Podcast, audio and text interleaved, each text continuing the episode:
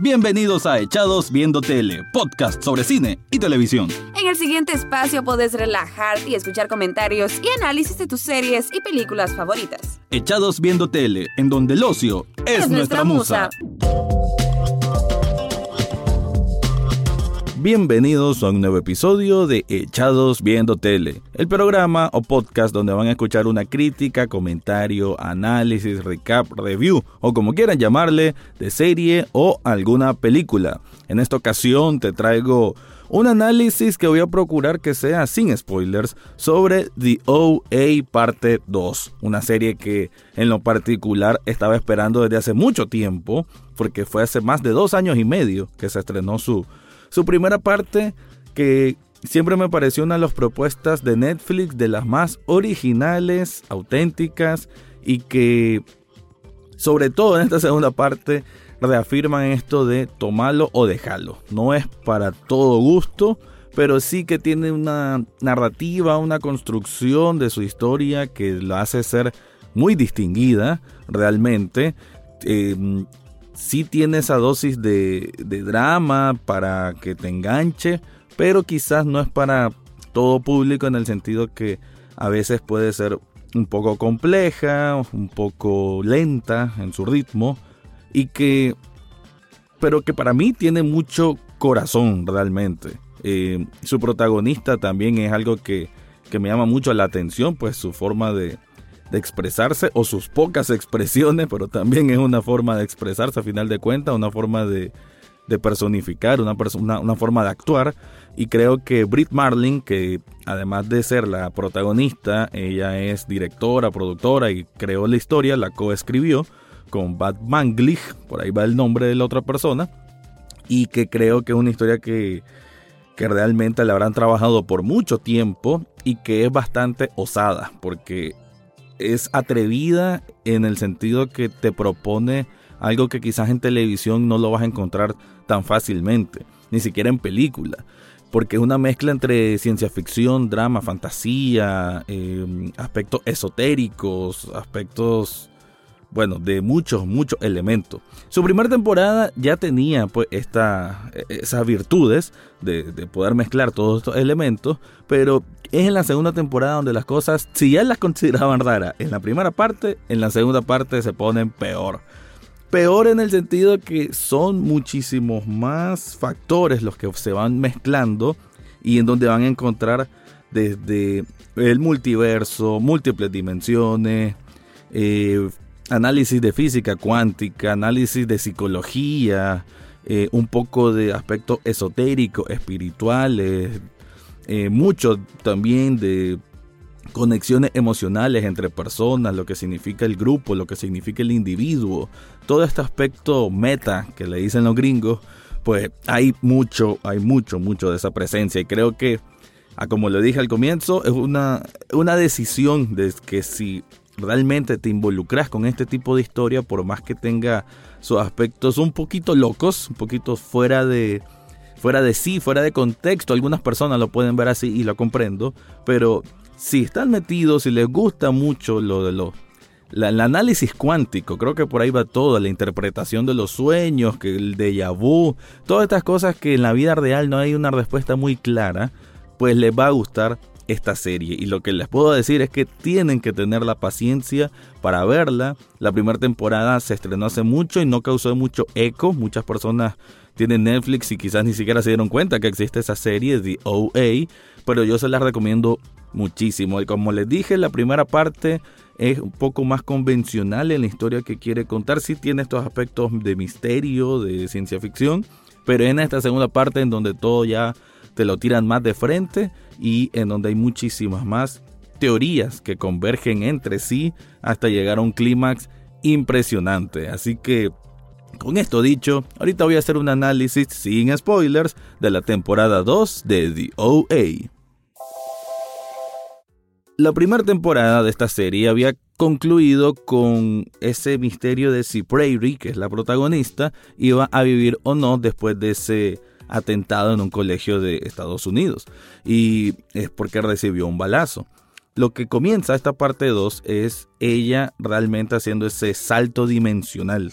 Eh, yo dije que esto es sin spoiler, pero bueno, es, solo para situar lo que ocurrió en la primera temporada y cuál es la base de lo que ocurre en esta segunda, ¿no?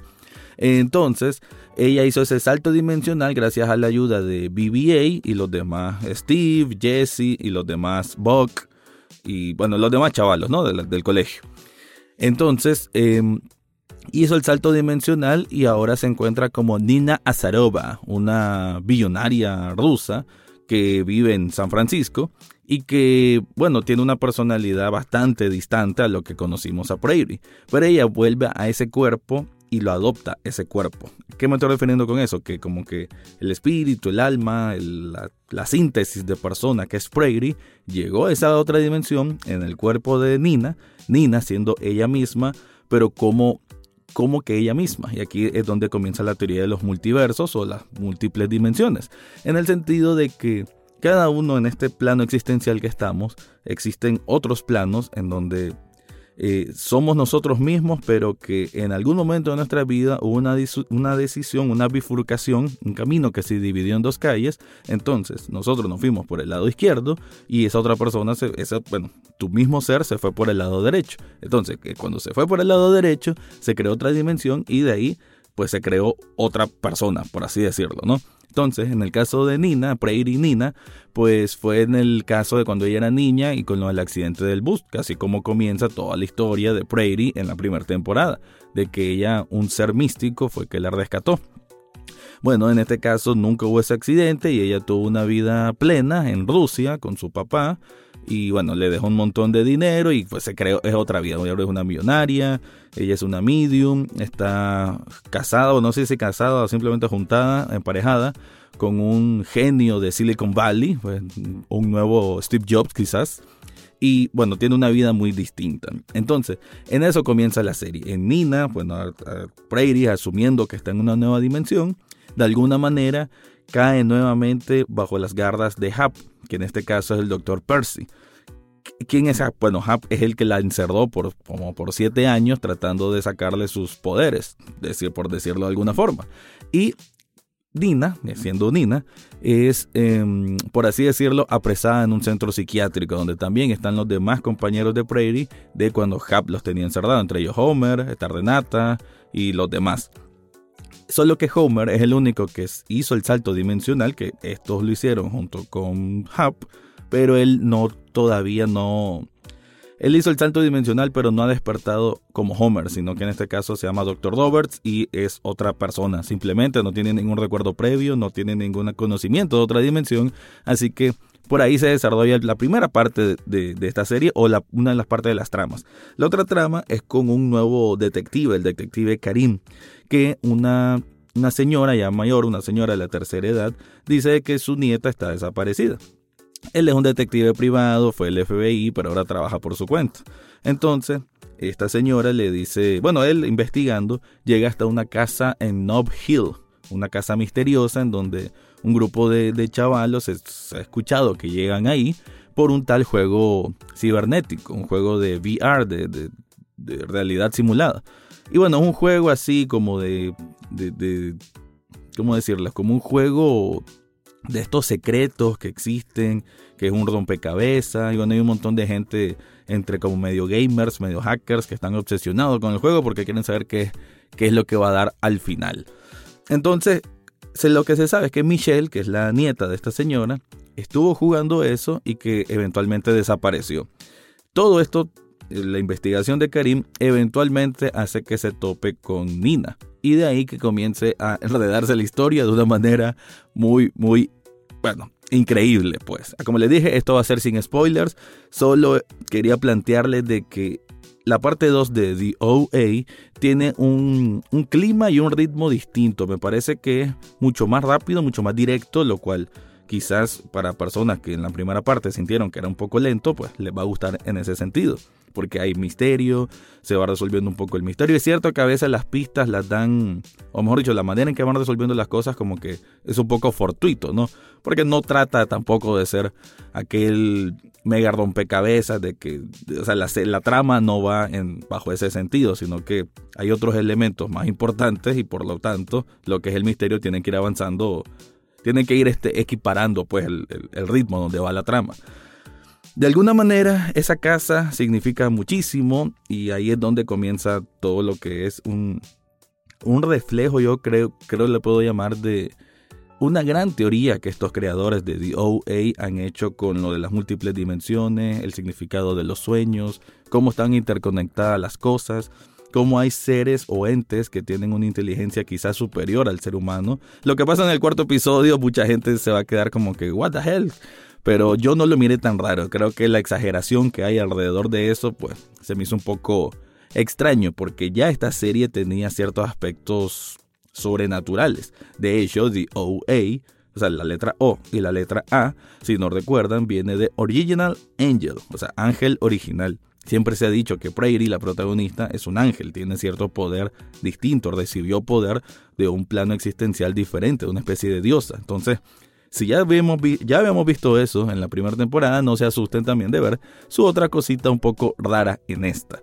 Así que entre esos elementos, entre del misterio de la casa, que es un rompecabezas en sí y que tiene como muchos significados esotéricos, muchos significados espirituales también, y bueno, entre todos esos elementos y lo que es el clímax, porque el último episodio quiero decirles que también es muy importante y que antes de llegar pues, al final final, creo que la construcción va dejando una sensación de yo estaba al, filo del, del, sillón, la verdad, porque era muy interesante, muy intenso. Una intensidad que es cierto que lo tenía en la primera temporada, pero creo que en esta se cohesiona mejor.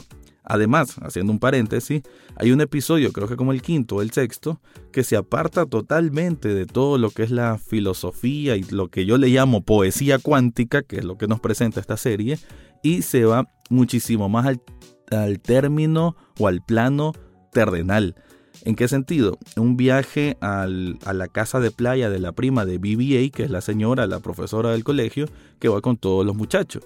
Y todo ese capítulo es un capítulo creo que de encuentro emocional entre todos ellos. Y creo que es un episodio excelente porque te aparta totalmente, o sea, solo se trata de este grupo de personas, que son un grupo de personas fieles a lo que The OA les enseñó, ¿no? Esta no tanto el aspecto dimensional y de, convocar o de poder este, atraer lo que es un plano dimensional distinto, sino de que como que ese acercamiento, creo que eso es más lo que va, está en juego y lo que quieren mostrar en ese episodio, ¿no? La relación entre todos ellos y cómo de alguna manera tienen una comunicación interna que todavía en ese aspecto no la habían terminado de, colocar todas las piezas en su lugar correcto, pero que ese viaje juntos lo ayudó a, entender su propósito. Entonces es un episodio que se concentra más en, en eso, en, en cómo pueden reunirse de verdad, reunir sus almas, sus corazones, sus espíritus bajo un mismo propósito. Entonces a eso yo le llamo un gran manejo, un excelente manejo de la trama, el que hayan tantos elementos, pero tantos elementos tan raros, tan de ciencia ficción a final de cuentas, y que haya un espacio, un episodio entero dedicado a hablar temas más personales, ¿no? Creo que eso estuvo muy bien, porque esta serie creo que es el balance perfecto entre lo que es ciencia ficción, fantasía, y lo que es el, la carga emocional. Entonces, ya para ir concluyendo la parte y antes de llegar al final, pues quiero decir de que The OA sí es cierto que tiene un poco de fallas, quizás en el sentido que a veces em, se complica demasiado, como que cuando ya van resolviendo cierta parte, meten otros factores que hacen que se vuelva más extraño y más extraño y más extraño. Son como diferentes capas de, de lo extraño que si no, si no estás conectado con la historia y si no te enganchó lo suficiente para que te importe, puede que la abandones. A mí me encantó, y lo voy a decir, a mí me gustó mucho, pero sí comprendo porque hay críticas en que señalan de que a veces se, se tropieza por tratar de hacer las cosas más complejas. Y comprendo ese análisis, pero al mismo tiempo no creo que tampoco abuse del mismo. Es cierto, hay momentos en que ya tenés como cinco cosas distintas que no tenés una respuesta y tal vez solo tengas respuesta como de tres. Pero bueno, es porque evidentemente queda en un continuará. Así que, para concluir este análisis sin spoilers, The OA es una serie que yo en lo personal recomiendo mucho. Repito, si te gusta lo que es un poco la ciencia ficción, lo esotérico, lo de las múltiples dimensiones, lo del significado de las cosas, lo del valor que uno le puede dar a los acontecimientos de la vida. de lo que uno a veces se desprende o quiere desligarse de decisiones cuando en realidad todo depende de nosotros mismos. Creo que incluso para mí, que quizás estoy en una etapa en que estoy evaluando muchas decisiones de, mi vida, pues, o, quizás pues em, estoy tratando de sopesar cosas que ahora quiero encaminar. Entonces creo que ayuda mucho a eso, sobre todo que esto del significado también de los sueños. Me, parece muy, muy bonito todos estos temas, lo tratan de una forma delicada, pero sin abusar en múltiples teorías tampoco. Entonces creo que es una dosis adecuada de, esa, de ese análisis cuántico. Con esto cierro el análisis sin spoilers y a continuación voy a hacer un breve, breve análisis sobre qué significa el final de The OA parte 2. Qué jodido pasó en ese final. Muchos se preguntarán eso, pero bueno, la verdad es que a mí me gustó mucho. Ya como lo dije antes, hay una intensidad que te lleva a ese, camino final. Es un trayecto que para mí me gustó bastante. Como les dije, estaba al filo del sillón y y sí me gustó, porque a ver, toda la resolución de lo de la casa de Nob Hill, ese misterio gigante que había, esto que soñaban la gente, lo de la escalera doble, lo del este vidrio en forma de rosa, y bueno, y la cara de Karim, al final era porque parece que todo ya estaba premeditado para que ocurriera así. Así que, ¿a qué me refiero el así? De que será la ventana al multiverso. Entonces, lo que mira Karim es simplemente eh, bueno, en este caso, la ventana a la dimensión a la que se estaba dirigiendo Prairie o Nina, en este caso, o la fusión de ellas dos, porque creo que ya se le puede decir que están fusionadas. Y, y lo que ocurre es de que Nina se está elevando como quizás el ángel que es, y bueno, esta gaviota, este, no, no una gaviota, este, esta paloma que de pronto atraviesa este, este vidrio, o bueno, del espacio donde estaba el vidrio, el vidrio abierto, pues provoca de que Nina caiga. ¿Dónde está cayendo? ¿Qué es lo que mira Karim? Una tercera dimensión. Sí, así es. Ya las cosas estaban complicadas con dos dimensiones, ahora nos introducen a una tercera. Y en esa tercera dimensión estamos viendo de que lo que está ocurriendo en ese momento en que, a ver, recapitulando, ¿verdad? Eh, en la dimensión donde existe Nina está el Dr. Percy o Hap invocando el camino a una nueva dimensión con estas máquinas gigantes. Como leí por ahí, estos transformers primitivos. Y lo que están haciendo esos transformers primitivos, estos robots, es imitando los movimientos. ¿Qué es lo que quiere Hap? Ir a una dimensión en donde OA no lo odie y que ellos están juntos. Pero lo de Hap es más por una ambición de querer sí o sí manejar o conocer o dirigir cómo son los viajes interdimensionales, ¿no? En un momento, en una plática antes, eh, Nina le dice que todo lo que él tiene es violencia, terror y soledad, mientras lo que tiene ella y sus súbditos, por así decirlo, o sus amigos, es fe. Entonces como que me gusta esa, esa discusión, me gustó como que creo que Hap representa la humanidad o el aspecto científico de la humanidad y ella representa un aspecto un poco más esotérico y espiritual. Entonces me gusta esa, esa lucha de ideas, creo que la pueden desarrollar para incluso mejor en una tercera temporada. Entonces, tenemos por un lado la dimensión, digamos la dimensión 2, que es donde existe Nina y Happy, que la está, la está prácticamente obligando a que se vaya con él a esa dimensión. Y está la dimensión 1, que es la que conocimos en la primera temporada, en donde BB-8 y los demás chavalos hacen también los movimientos. Y todo esto ocurre al mismo tiempo, en sincronía, cuando Karim está viendo a través de la ventana. Entonces, ¿qué es lo que ocurre en todo eso? Viaja Hap, viaja Nina Prairie, Nina Pleca Prairie, viajan a esta tercera dimensión en donde están en un set en un set de televisión grabando The OA. Así es, esto ya se volvió romper, bueno, sí, se hizo lo que se le llama como romper la cuarta pared y em, ahora está en una dimensión donde Hap es Jason Isaacs y en donde Nina Pleca Prairie es Britt Marlin.